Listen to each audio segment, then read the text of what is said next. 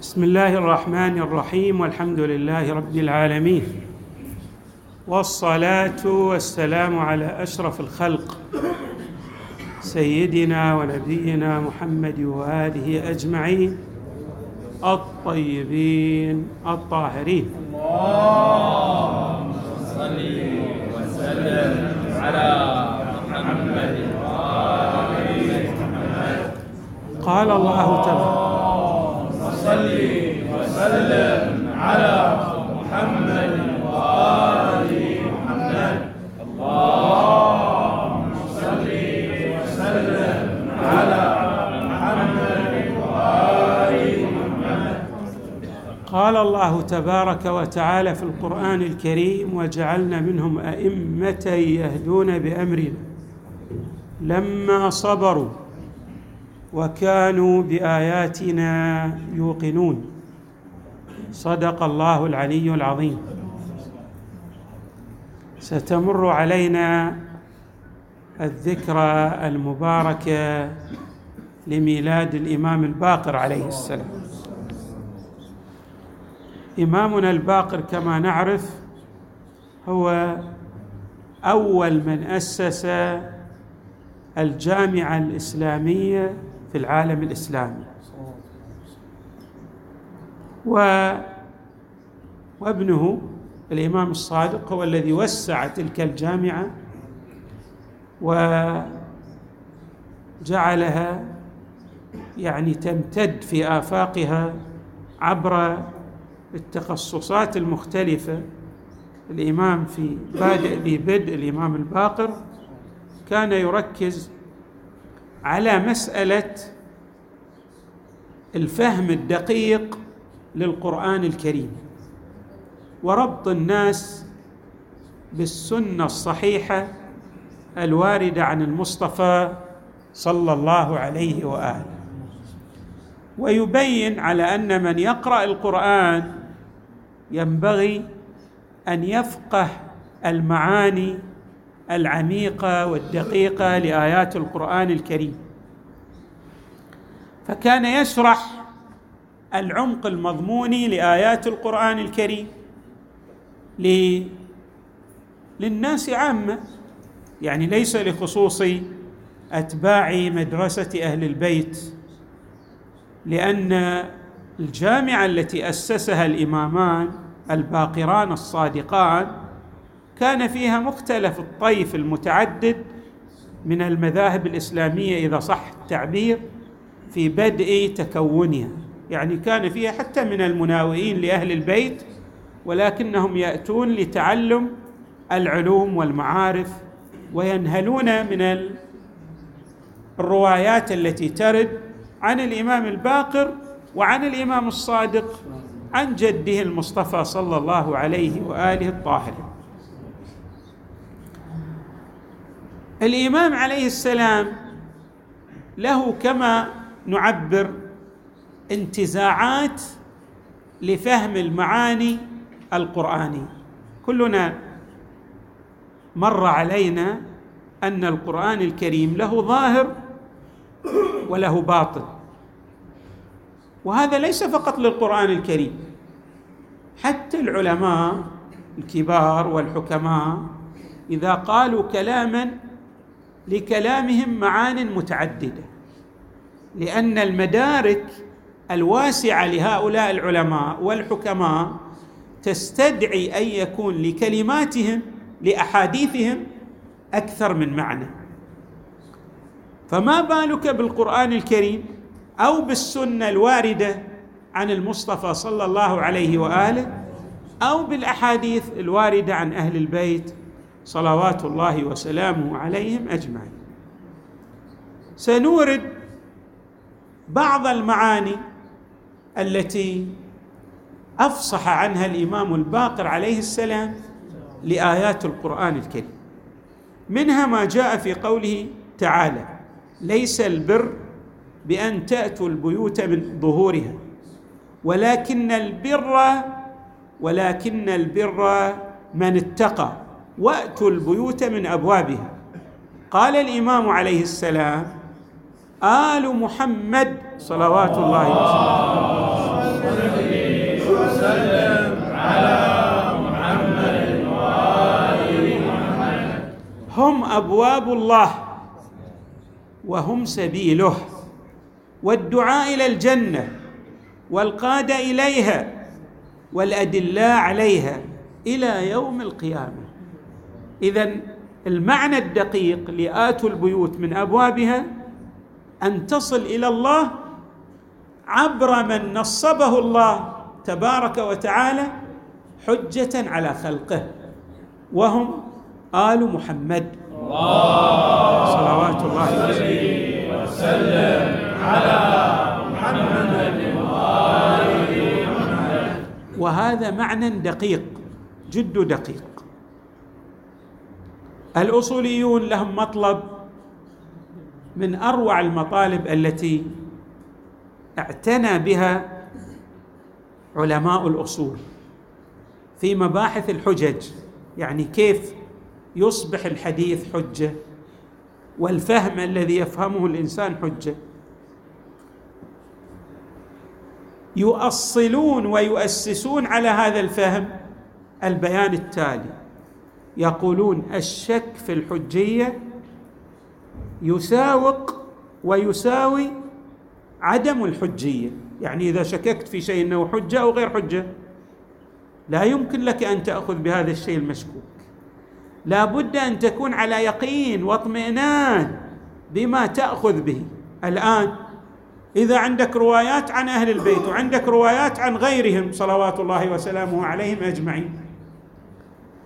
وتشك في الحجية بالنسبة لغيرهم لكنك على يقين واطمئنان بحجية ما جاء عن أهل البيت عليهم السلام. بمن تأخذ؟ تأخذ بما تطمئن بحجيته. الإمام اذا عليه السلام يبين على أن من وهذا جاء في الزيارة الجامعة من أراد الله من أراد الله بدأ بكم ومن وحده قبل عنكم. إذا إذا أردنا أن نصل إلى الله عبر الطريق الصحيح علينا أن نتبع أهل البيت صلوات الله وسلامه عليهم أجمعين. وآتوا البيوت من أبوابها قال هم آل محمد.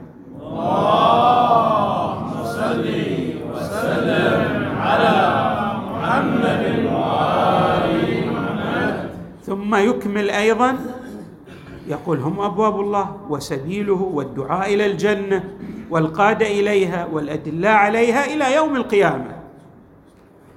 أيضا الإمام يعمق في هذا المعنى. يقول عليه السلام في قوله تعالى اتخذوا أحبارهم ورهبانهم اربابا من دون الله قال صلوات الله وسلامه عليه ما صلوا لهم هؤلاء ما عبدوهم بمعنى أنهم جعلوهم اربابا بالمعنى الذي يفهمه الناس من خلال الفهم الساذج والبدوي إذا صح التعبير. لا. الأمر ليس كذلك.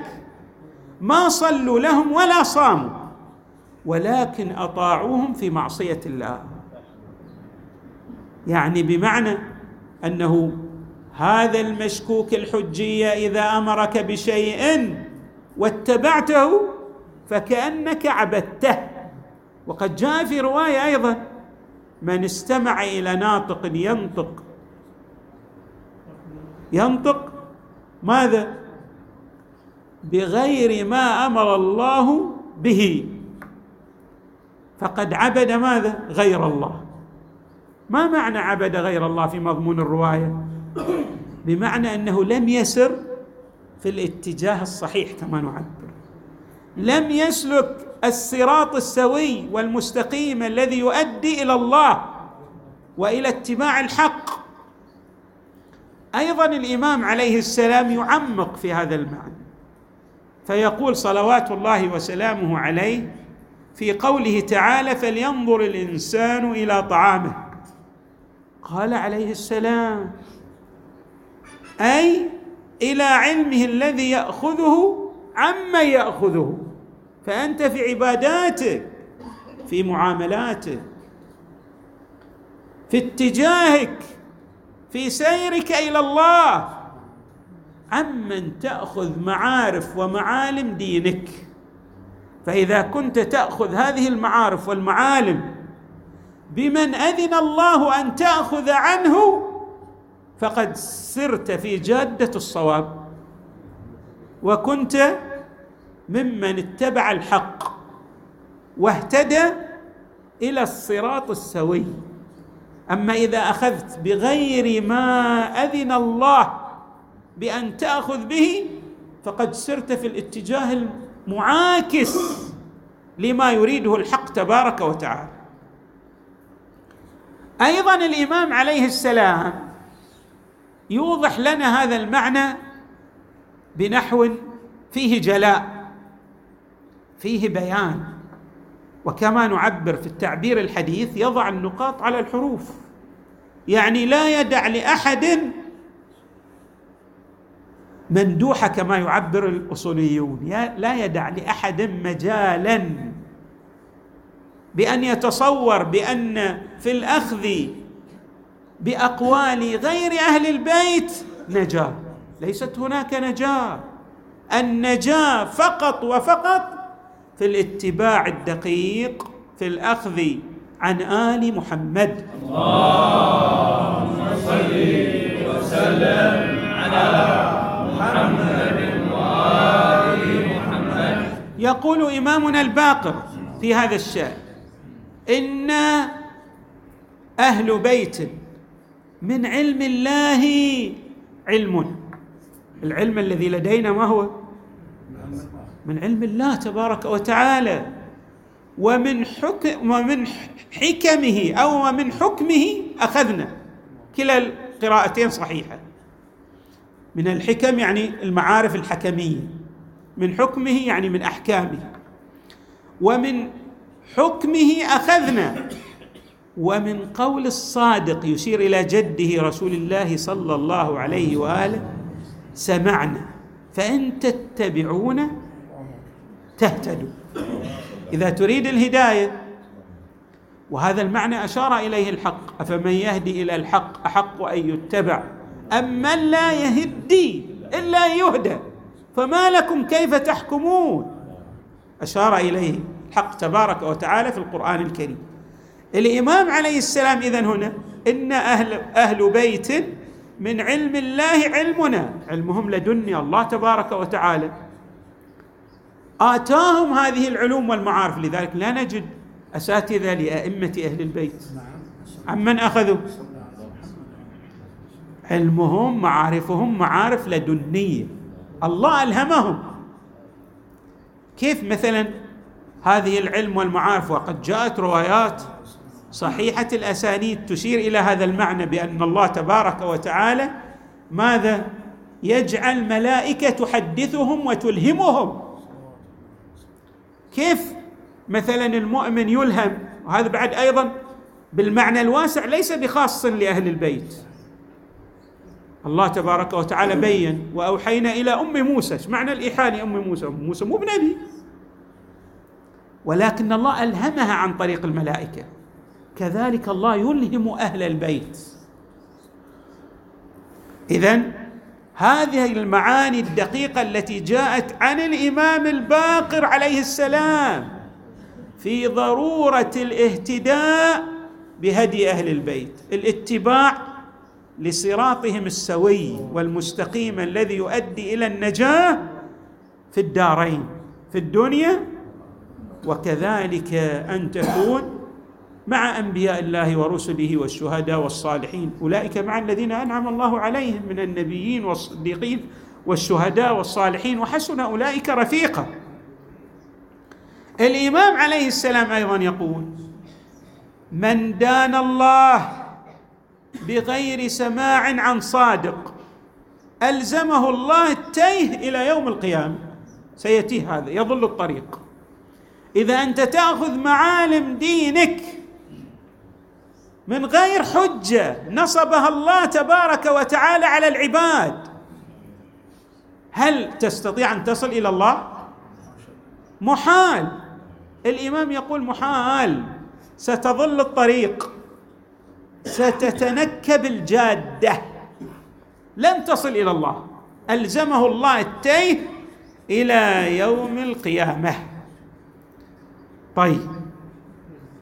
وقد سئل صلوات الله وسلامه عليه عن قول الله عز وجل ومن أضل ممن اتبع هواه بغير هدى من الله قال عليه السلام عن الله بها من اتخذ دينه دينه رأيه من غير إمام من أئمة الهدى يهتدي بهديه واحد تشوفه يقول لك طيب عمن تأخذ؟ يقول أنا أنا أنا أنا اللي أصل إليه فكري راح شنو أعمل به.